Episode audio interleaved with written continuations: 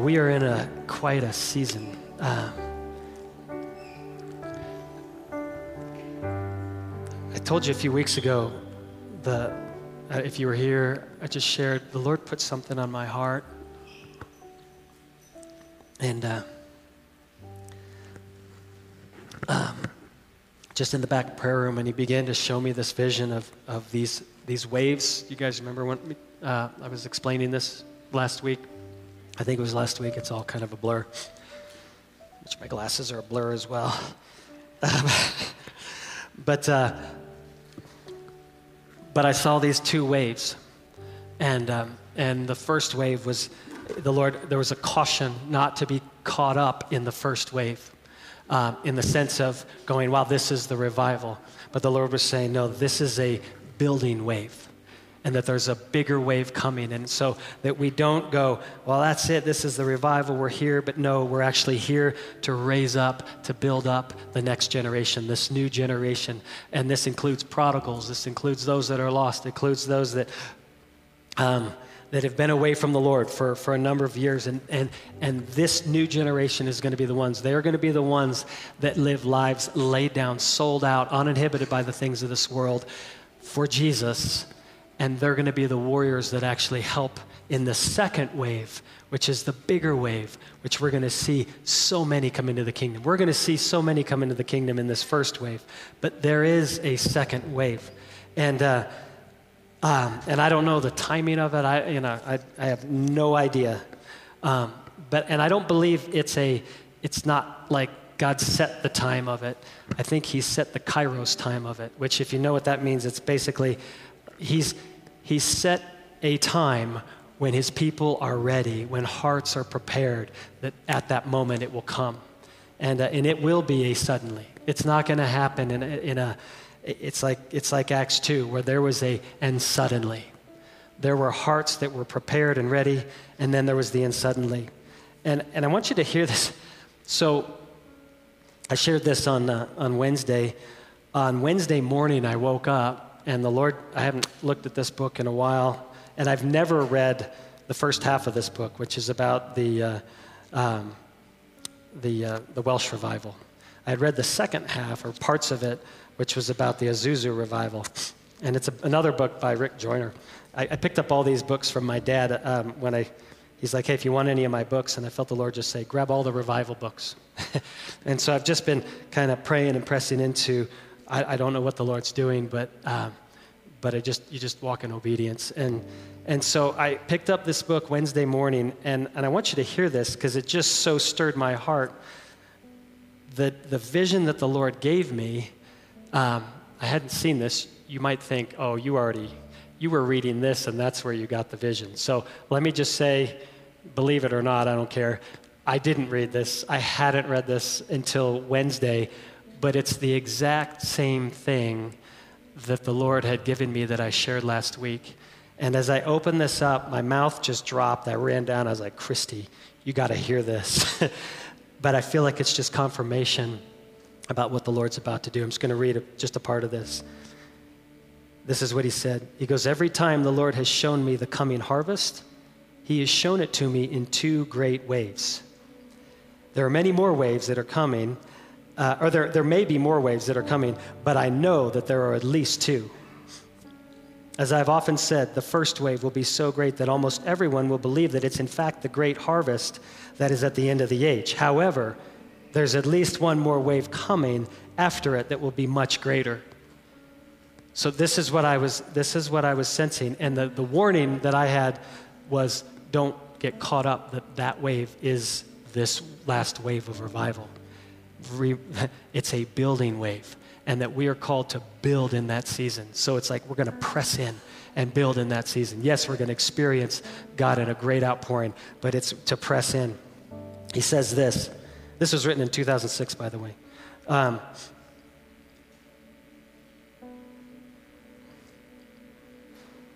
however, oh, yeah, I said that. The millions of new believers that will or possibly have already come on this first wave are all called to be the laborers in the second wave. These people must be properly equipped and prepared. This is the building, prepared for the greater wave. he goes into some other things about, well, I'll just read. He says, You must fulfill the Ephesians 4 mandate to equip the saints to do the work of the ministry. So there is this, this part that we're called to. It says, The present structure of the, of the typical local church, which is more like a spectator sport than its biblical counterpart, with few people doing everything and the rest just cheering, will not survive much longer. This is what we're being called to. Even as we were going out today, the reason why we're going out is because we're equipping the church. You might you might be going, I'm not ready for this. I'm not equipped for this. Perfect. As you go out, you will realize where the shortcomings are, and then you will be much more. Uh, you'll listen much more closely, right? Because now you're like, oh, I, I, now I need to know this. It, it, was. I think I told you this like when I was getting my pilot's license, and and. Uh, it wasn't like high school where you where you just kind of like check in and check out um, because you really don't know when you're going to use this stuff. Uh, when when I was getting my pilot's license, I paid attention to every word because then I was soon flying in the air by myself as a pilot. And, and if I didn't listen, if I didn't know what I was supposed to be doing, uh, it could cost me my life. And I believe we're in this time right now where, where the Lord's going, you need to listen. You need to hear the words. You need to hear my voice. You need to be obedient to my spirit. We can no longer sit in the church and just be spectators. We're called to be part of the church. We're called to be the army of God. And, and this is what he's saying here it's not a spectator sport. And, and, and that is not going to survive much, much longer. He says this the first wave of revival is coming to the church and it will be a blessing only to the churches that have been using their time wisely and have been truly equipping the saints to do the work of the ministry. So, I am equipping you guys to do the work of the ministry. we are called to do this. We are being raised up together. We're going to go out, we're going to minister, we're going to do the very things that this Bible that we read and, and we study and we know so well, we're going to do those very things even today. And, and we may be like, well, I've never done this before. I don't know how to do it. Well, this, we got a great manual to help. And then we have a Holy Spirit that actually leads us. Be very careful not to just go by the manual, but to be led by the Spirit. He says, Those that are, are called my children are those that are led by my Spirit. So it's not just this, it's this plus the Holy Spirit working together, leading you in the very things that you're called to do, leading you and equipping you and training you for the very work of the ministry that we're called to. Every one of us, we are all ministers. Um, I'm not going to read the rest. I will read this last part. Like sharks, the devil and his minions will swarm towards a move of God to try to pick off anyone they can in an effort to chase the rest away. Why would the Lord allow such a thing? Because true spiritual advances can never go far if there are many fearful and timid people around. You look throughout history, and where fear is, where timidity is, he says, I don't, I, the, the Lord doesn't give us a spirit of timidity, but power, love, and a sound mind. And where there's fear, uh, he cannot operate. He operates where there's a place of where there's faith. Um, I was thinking of Gideon's army. If you look at Gideon's army, Gideon had 32,000 men. Uh, now the problem was is he was going up against 135,000 men. So if you're on Gideon's side, you might think, well, 32,000 is pretty good. But then you look at the other side, you're like, oh, I'm not doing this. Odds are not good. And so the Lord says the first thing he does, he cuts it down to 300, but the first thing he does is he said, release those that have fear, that are fearful. Let them go. And so Gideon stands up and he goes, okay, if anyone's fearful of fighting this battle, you can go. If you can imagine, here's 32,000 men, 22,000 left. So he's down to 10,000. Now the Lord doesn't stop there. He goes, yeah, that's still way too many. 10,000 versus 135,000, no, your odds are still too good. We're going to knock you down. So, rest of the story, he knocks them down to 300. Uh, and then he defeats the 135,000. Only God can do that. So here it is. So there is, when there is fear in the camp, first of all, we need to, we need to, we need to cut the fear out. Not necessarily the people, but we need to go, come on, change your heart, consecrate your heart before the Lord. When we consecrate our heart, it's, it, it's a heart that becomes pure, holy, tender before the Lord. It actually comes into an alignment with the Lord's plan, His purposes that He has for us. When we do that, fear goes and faith begins to rise up. Faith is not our own ability to, to accomplish things. Faith is that perseverance that comes through the inner strength that comes from the Holy Spirit on the inside of us that gives us the power to have the endurance to fight the battles. That's the Holy Spirit rising up in us to accomplish the things that the Lord wants to accomplish. So he says this. Okay, because you can't have fearful and timid people. It, it says it takes the greatest faith and courage to be part of true revival. For those who are, here it is, led by the Spirit, who walk by faith rather than fear, to experience even a short ride with the Holy Spirit, it's worth taking a risk and risking everything. But for those who are not willing to risk, they're not ready for revival. Those are pretty strong words. Uh, but it was just this. I, to go back to where I was going with this, is I felt like this was a confirmation for, for what the Lord is about to do. I've had the book for like over a month, and uh, the fact that he gave me that word, and then here it is, like just a couple days later, he's like, I want you to read this. I read it, and it's almost like word for word. Um, I just feel like it's confirmation for what the Lord wants to do, and he wants to do it now. Again, it's a Kairos time. Are our hearts prepared? And I'm going to just rip through this because we are just about out of time. I want to get you guys out of here uh, to actually go do the work of the ministry.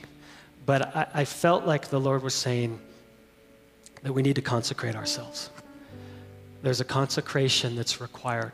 And again, I'll go back to in Joshua 3, after 40 years in the desert, they're about to cross the Jordan. For the first time in 40 years, a whole generation's died off. And this is what the Lord says consecrate yourselves. For tomorrow the Lord will do amazing things. They were about to step, in a sense, into that revival, into that promised land, the beginning of it. Now, let me say, a lot of times we think revival is this like, uh, I, I, love, he said, actually, uh, Rick Joyner says something to this. Yeah, let me just read it. I highlighted it so I know where it is. It says, Revival is very, is a very serious business. We are not going to a spiritual amusement park, but we are going into the presence of the greatest king. When, when revival comes, when the Holy Spirit comes, oh, does he require holiness? If there's sin in the camp, it will be removed and it will be removed violently. He cannot be in a place where there isn't holiness. He, he requires that holiness. He requires that purity. He requires hearts that are, that are consecrated. And this is, what, this is what he was doing. He said, consecrate yourself. Why? Because you're about to cross over into the promised land. What happens in the promised land? You're stepping into a lot of enemy territory. And you're going to take territory. You're going to walk into enemy territory. You're going to walk around walls that are very tall, that have armies inside of them that hate you, that want to kill you, and you're going to take them down by the power of the Holy Spirit. You're going to fight, they fought 31 kingdoms. They fought 31 kings and armies, all by the Lord. And when you read through Joshua, battle after battle. They're always different. It wasn't the same thing. They didn't walk around 31 walls and, and knock down 31 kingdoms. It was always done in a different way. Uh, my favorite is, the, is when, he, when he takes the, uh, um, the, the hailstones that are the size of probably one of those chairs. Uh, that's what they, they if, if you go back and look at scripture, it looks like they were about three foot by three foot hailstones. You imagine being hit by a three foot diameter hailstone? Would it hurt? It, the Lord said when they were fighting this battle, it says, more were taken out by the hailstones than by the sword. It, and he didn't take out any of the Israelites which mean these, these things were like, were like missiles that were like set, and he would just, and boom. I mean, I can't even imagine. Like, this is the Lord's power and might. And, and, and he did it that way and for that army. But he, the next time he didn't use the hailstones. God did it his way, not our way, every single time. But we are stepping across into this territory. We're stepping into new territory that is occupied by the enemy. And we will take it down. And we will take it by force. But it's going to require this place of consecration of our hearts. If there is fear in our heart, if there's anxiety in our heart, what it is, it's a lack of faith, it's a lack of trust in Him. And, and we go, we can't, we can't force it out we can't sit there and go, come on, fear, go. okay, now I'm good. No, what happens is when we, first of all, when we realize the blood of Jesus, when we acknowledge this blood, this is the first place of, of consecration. Without the blood of Jesus, there is no consecration. So uh, let me say this and say it clearly so there's no misunderstanding. The blood of Jesus is the beginning of your purification, beginning of that, that consecration. But it is not the end. It is required, and it, and it, and it cleanses us from all unrighteousness. But then there is this place that we're called to walk in, and we're called to walk by faith. It, but this is what this is what the Lord says. He goes, "I give you my spirit." I put my spirit in you. If it was just the blood of Jesus, then we wouldn't need the spirit. We wouldn't need, there's all these scriptures about persevering. We wouldn't need to persevere. We wouldn't need to endure. We wouldn't need the strength of the Holy Spirit. All we need is the blood. And so we just, we take the blood, we're cleansed, that's it. But he goes, no, now I put my spirit in you to move you. He goes, You want to be called a child of God? You want to be my child? You want to be a son or a daughter of God? Then walk by my spirit. It's not just the blood,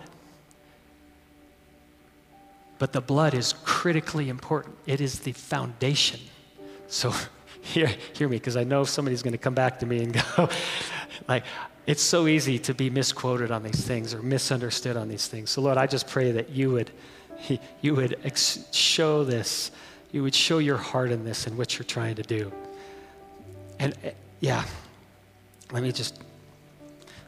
So, the consecration, let me just take you to uh, uh, Hebrews. I'm just going to walk you through this. And oh, Lord, give me the ability to move quickly. This is so important, though. I just, if we miss this, if we miss the consecration, if the, if the Israelites would have missed the consecration part, the sanctification, then they would have missed being able to go into the promised land. They would have been destroyed. They had to set themselves apart. They had to become pure and holy before the Lord. Actually, there's a, a definition. We just put that up if you have it to consecrate. I was talking to Christy, and, and I think sometimes this word, it's a big word. It's not a word we use. We don't talk to our kids, hey, did you consecrate this morning? right? How many of you use the word consecrate in your everyday language? Anna. How about in your workplace? How many of you have consecrated today? uh, here, consecrate. To be set apart, to purify, to make holy, to sanctify, to honor as sacred. And uh, we were talking about, I was talking about it with Lisa, and it's that, it's to be set apart for His will, for the will of God. So when you set your apart there, yourself apart there, some other things I was just I was it's it's uh, to set your affairs in heavenly in the heavenly order. So, in the order of what, what God desires and His plans, you set your affairs into that. It's drawing close to the Lord, it's submitting to His ways and, and walking in obedience. It's hungering and thirsting for Him, it's seeking Him with all your heart, it's having a wholehearted devotion to the Lord. These are all, this is all part of this purification process of, of, of consecrating ourselves to the Lord. It, but I would say the biggest thing, if you remember this, set yourself apart from the world. It's, it's Romans 12, 2. Don't conform to the pattern of this world, but be transformed by the renewing of your mind so you can test and approve what God's will is, his good, his pleasing, and his perfect will. So that is this place of consecrating our hearts. And uh, so in, in Hebrews, the blood of Jesus, I'll just, I'm going to just quickly run you through like kind of this Hebrews 9 and 10. In Hebrews 9, it, it says this, uh, verse 11, it says, When Christ came as the high priest of the good things that had already been done here, he, it says, He went through the greater and more perfect tabernacle that is not man made. That is to say, it's not part of this creation. He did not enter by means of the blood of goats and calves, but he entered the most holy place. Here's Jesus. No one had entered the most holy place, but he enters the most holy place. And it says, and once and for all. How does he do it? By his own blood. And so it's, it's this blood that now it, it talks about that, that sanctifies us, that purifies us uh, it says, How much more will this blood of Christ, in verse 14? So I'm kind of jumping. Thank you, Andrew. Uh, how much more will this, this blood of Christ, who through the eternal Spirit offered himself unblemished to God, cleanse us? This is that cleansing. Here it is that, that, that purification, that consecrating. Cleanse us from acts that lead to death so that we may serve the living God. The part that like we stop with, like he cleanses us, but there's a purpose for it. You catch this? So that we may serve the living God. When we know his will, there's still a matter of walking in it. But again, I want to say it's not by our own power, it's not by our own might. We don't do anything on our own, in and of our own power and might and this is where the church sometimes get off, gets off is, is they, they, they're like, okay, I, I, know the will of God, and then they, they jump out and they go for it and they get blasted because they're not actually moving by the Holy Spirit. They're not moving in His ways. They're, they're, they know His ways, but there's a presumption. It, it's, it's the very thing that happens back in, in Deuteronomy where, um, where Moses says, hey, you guys were called to be the ones to go into the promised land, and you messed it all up. You, you, you had 10 of the 12 spies that, that totally messed it up. And everyone became fearful. And, uh, and all of a sudden they go, oh my gosh, you're right. And then it says they became presumptuous, and then they went to do the very thing that the Lord had earlier told them to do. And, Moses says, no, no, no, don't go now. You're going in your own power. Go with me. And they go, No, no, no, we got this. The Lord told us to do this. We're going to go. And they go and they get destroyed. So it's not about going in the presumption of what we think we know God has for us, it's going in the power of His might, it's going in, in His strength. And uh, so it's, it is by the blood. And, and this is, hear this verse, because sometimes we go, and this is used in the wrong way. So as you go through, I'm going to go into chapter 10, and we were, we were in this last week a little bit. The Lord had us in this. Um, he says the sacrifices and off, offerings, burnt, burnt offerings, and sin offerings you did not desire, nor were you even pleased with them, although the law required them to be made. Then he said this Here am I. I have come to do your will. This was Jesus, the first one. Um, it's interesting. I'm going to jump around for just a second. Hold your place there. But in, in John, the end of 14, it says this. He's talking about the enemy, and he, has, he says, Jesus says, He has no hold on me, But the world must learn that I love the Father and I do exactly what my Father has commanded of me. There is this place that we're called to, to do exactly what the Father is commanding of each of us. And, and this, um, I know I'm jumping off a little bit, but just hold with me. Uh, in John 17, he says this This is how we give glory to God. Not by, not by just, um, just getting before Him and worshiping Him, but actually out of that place, that's the spiritual act of worship, that then now we can test and approve what His will is. And then by the power of the Holy Spirit, in that place of consecration, now we move forward and we complete the very things that He's called us to do. And in this, we actually give glory to God. In John 17, when Jesus prays, the, it's the longest prayer, it's right before he goes to the cross. He says these words. He does say these words. um, Lord, where are they? Oh, verse 4. I have brought you glory on earth by completing the work you gave me to do. These are the words of Jesus saying, I have brought you glory on earth by completing the work that you gave me to do. In Ephesians 2, it talks about this that we are God's masterpiece, created in Christ, now by the power of the Holy Spirit. To do what? We're created to do good works. It's the very purpose that we're created for. We're His masterpiece. Your works are not my works, but we each have works they're not the works of this world, they're His works that He has for us to do. So, right before it, it says you're not saved by works, you're saved by grace. You're, you're saved by grace, but you're created for good works. So don't stop just with the grace, but actually uh, be empowered by the grace of the Holy Spirit to accomplish the works so that you give glory to God. That's following Christ. That's being in a place of consecration before the Lord.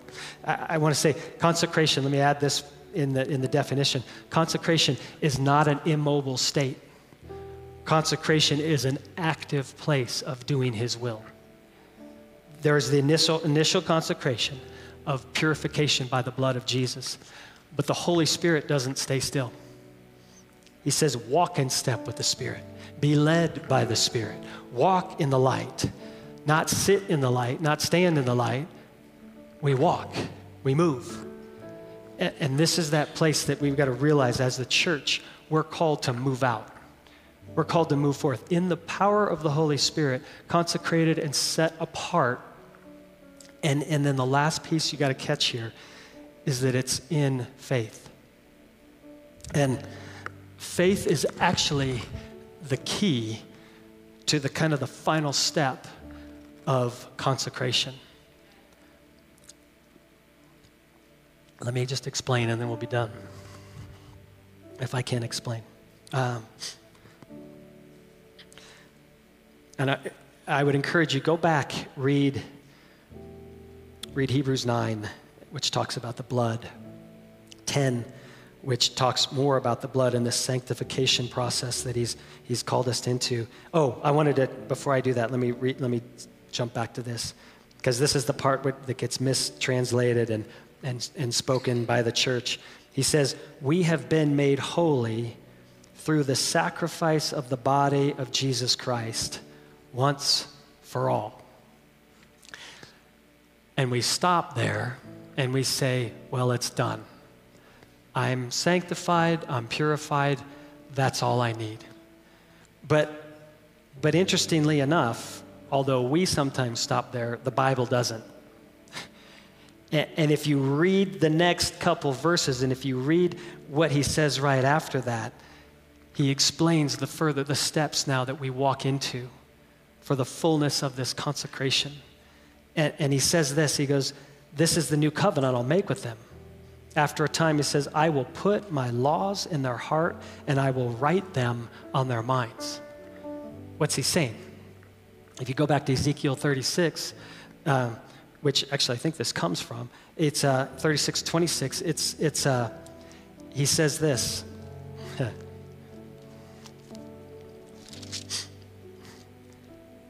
He says, I will cleanse you from all your impurities. So here's, here's consecration cleanse you from all impurities and from your idols, and I will give you a new heart.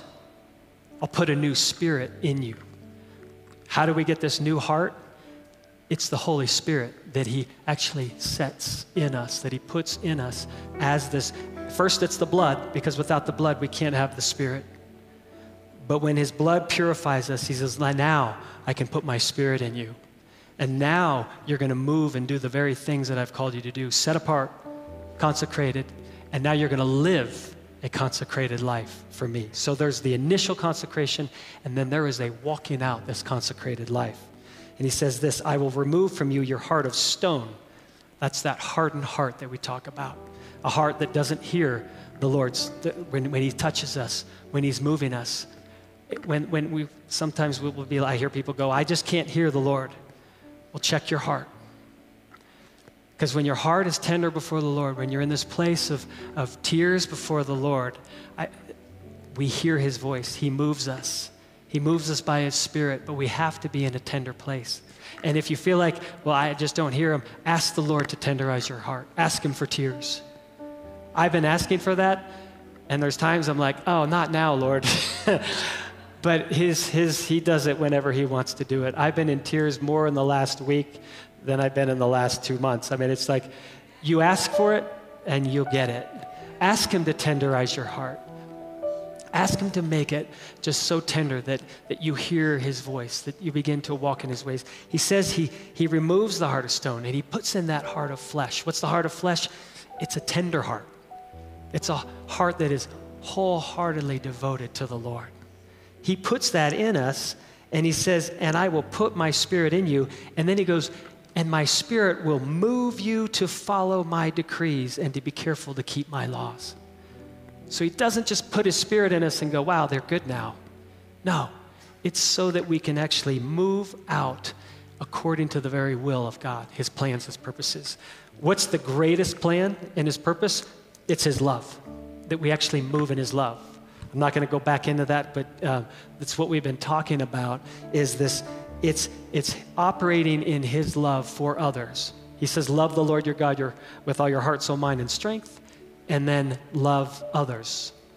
Those two are critically important. They go hand in hand. One is not actually more important than the other, they're both critically important. So, this is that, and it's by the Spirit. So, again, we cannot love the way He calls us to love without the Spirit, which, which requires a heart that is consecrated, set apart unto Him. And I feel like as, as this wave is about to hit, I don't know when, but as this wave hits, He's looking for those that are set apart unto Him.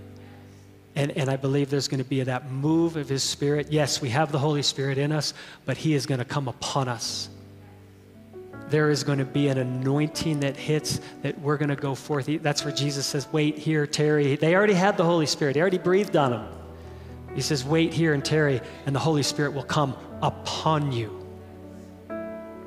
Tongues of fire will come upon you. You will operate, you will operate in boldness, not because of your boldness, not because of your strength, but because of the power of the Holy Spirit as you set yourself apart it, you see it over and over and again through the, through the Old Testament where, where the glory of the Lord filled the temple. How did it happen? It happened in times when the, when the temple was set apart, when there, was a, they, there were sacrifices done, that there was, there was a consecration that was done for the temple. And then God came in his power, in his glory. It, said, it says in, in 2 Chronicles 7, it talks about, it says that it filled the temple to the point where the, the priests could not move. They couldn't even enter into the temple because of the power of the Holy Spirit. There is so much power that God has that He wants to operate in and through us, but it requires a consecration. It requires hearts that are sold out to Him. We cannot hold on to the things of this world and expect God to move in power in our lives. And how you know that you're holding on to the things of this world is when there's fear. Anytime you're grasping something of this world, and there's fear and anxiety and something you're worrying about, it's because you're not consecrated before the Lord in a, in a full manner, in a purified way. It says, Those that's, that are purified in heart, they will see God. I believe the Lord wants to show himself in such great power in these days, but it requires us to be sold out, all in. No longer conforming to the pattern of this world. We hear it over and over again, but I'm telling you, it's a new day. We cannot operate in the things of this world. We cannot operate in that, in that mindset. We need to be like David and not like Saul. It's not, oh, this is the armor. You need this armor, you need this, you need the spear, the javelin, the sword.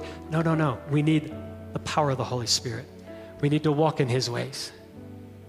So, right after that, right after he says uh, that you've been made holy through the, uh, through the sacrifice of the body of Jesus Christ once for all, and then he says, Then I put my spirit in you, I put my laws in your heart, and I write them on the tablets of your mind. Then he says this. Then he talks, he goes into perseverance. And he says, So let us draw near to God with sincere hearts. Let us hold on swervingly to the hope that we profess. Let us consider how we can spur one another on towards love and towards good deeds. Let us not give up meeting together. Let us encourage one another, and all the more as we see the day approaching. I just kind of jumped through there. And then he says these words. And this is sometimes we go, well, we have the blood of Jesus. It washes us clean. We're sanctified. We're set apart. We're holy. Now we can do whatever we want. Now we can live our lives the way we want to. And, uh, and we always skip over this, these verses, but I just, as I was reading them, last night, I just felt like the Lord said, just this is that reminder. He says this right after that. So he, he's talking about the blood of Jesus, the sanctification, this consecration. And then it says this if we deliberately keep on sinning, after we have received this knowledge of the truth, after we've received the Holy Spirit on the inside of us, he says this no sacrifice for sins is left but only the fearful expectation of judgment and the raging fire that will consume the enemies of God. These are strong words. And there is a there's this place of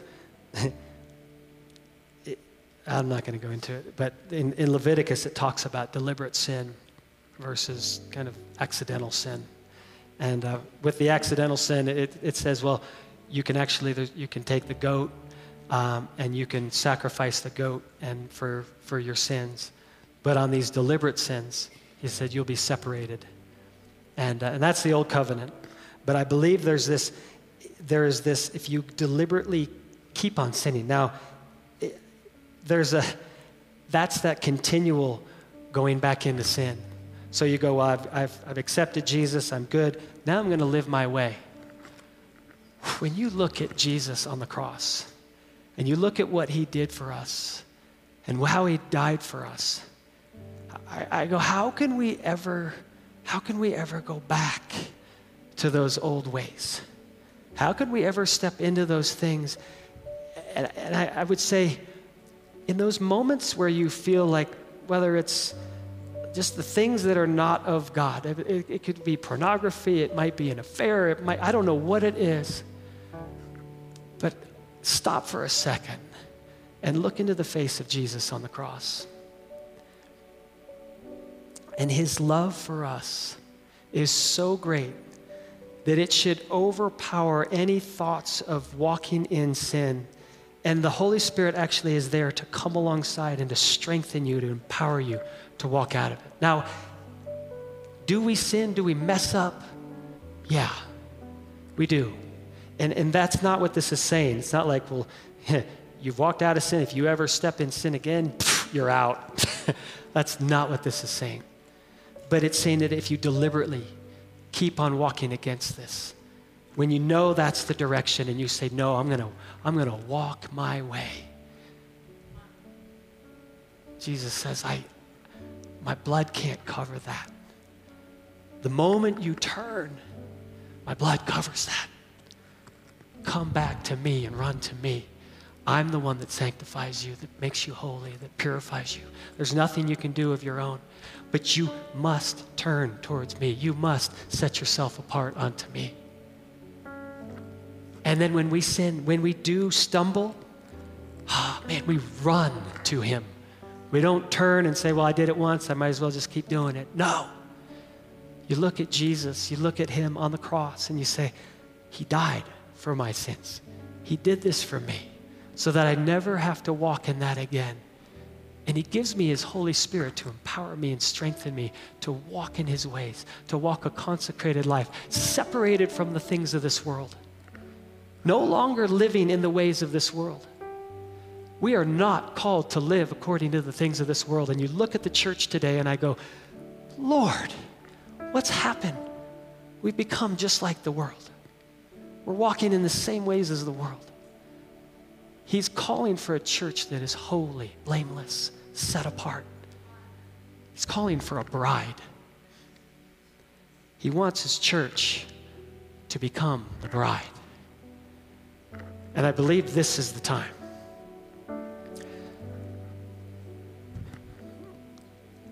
So the last piece is this faith. At the end of Romans 10, he says this. He says, You need to persevere. You need to persevere. so that when you have done the will of God, you will receive what he has promised. So, yes, we are sanctified, purified by the blood of Jesus. Yes, we have the Holy Spirit that resides on the inside of us and empowers us. And then there's this place of faith, not in our own ability, but in Him. That we, we actually, it says that we walk by faith and not by sight. It says this it says, He who is coming will not delay. My, the righteous will live by faith. The righteous, the ones consecrated, set apart, they're the ones that will live by faith. But it says, But if they shrink back, I will not be pleased with them. The Lord actually, and then, and then there's this whole chapter. So this is that progression. I love it. The next chapter is a chapter on faith. If you go through Hebrews 11 over and over again, it says, By faith, Abel offered God a better sacrifice. By faith, he was commended as a righteous man. By faith, Enoch was taken from his life so that he did not experience death. By faith, Noah was warned about the things to come. Uh, and then in fear, in holy fear, he builds the ark. By, so that's holy fear. That's okay. we're, not, we're not called to be in fear. Holy fear, that's okay. When God calls you to do something, that's a holy fear that you say, Yes, sir, I'll do it. By faith, Abraham, when he was called to go to a place uh, he would rather he would later receive as an inheritance, he obeyed and he went. By faith, Abraham, even though he was past the age and Sarah herself was barren, was enabled to become a father because he considered himself him faithful who had made the promise. It goes on and on and on by faith, by faith, by faith, by faith. Isaac blessed Jacob and Esau in regard to their future. By faith, I won't go into all of it, but it is by faith that all of these things happen. We are called to live by faith. And when we don't live by faith, it says God will not be pleased. God is not pleased with those who don't live by faith. So, so don't stop with just, well, I've got the Holy Spirit in me, I'm just going to spend time with the Lord. No, allow the Holy Spirit to empower you in faith. Again, it's not your faith, it's not that thing. You can't do it on your own. You can do nothing on your own. It all comes through Him. Remember that. It says none of this is about you, it's all about Him. He gives us all the tools, He gives us everything we need. We just play our little part, like Lucy. Just pull out your knife. you play your little part. Don't operate in fear, operate in faith. This is that place that they played. As they operated in their little faith, the faith of a mustard seed, God began to move. Okay. I think, I think I've hit it. Um, let me say this Romans 5 1 and 2. Hear these words. Therefore, since you have been justified through faith, we have peace with God through our Lord Jesus Christ. So, this is that place of faith that we play. Through whom, it says, we have gained access by faith. So, we've gained access by faith into this grace in which we now stand. And we boast in the hope of the glory of God. This is what we get to boast in. It's all for His glory. And He has amazing things for each of us to do. There is an adventure ahead of you. If you are willing to step out, not walk by sight, but walk by faith which means that you don't look at the circumstances. Stop looking at your circumstances and basing what you do on your circumstances. Look at Him and base what you do based on His power and His might and watch God move in the supernatural in your life. Are you guys ready to move in the supernatural rather than the natural? I'm tired of doing things my own way. I'm tired of trying to make things happen my own way. I want to operate in the power of the Holy Spirit. I want to move with Him, and I want to accomplish everything that He's called me to do, everything that He's created me to do. Will you guys rise? And just put your hands out. Actually, put one hand on your heart. Lord, I thank you that you are consecrating us today. You are setting us apart for your will. And your will looks different for every person. But it all involves your love. Because without love, we're nothing. We can do nothing. We have nothing. Lord, I thank you that you are setting us apart in this season, in this time, for your very plans and purposes. Lord, would you do that in each one of us today? Would you tenderize our heart? Would you would you give us a heart of flesh? Remove that heart of stone so that we can hear your voice, so that we can walk in your ways. Write on the tablet of our heart by your Spirit, Lord, that you would write on our heart, that you would put a new spirit in us. Set us apart unto you by your Spirit. Thank you for the blood. Oh, thank you for the blood of Jesus. We don't have to do the, the sacrifices and the burnt offerings. We have one that is at the right hand of the Father, and the blood is on the mercy seat.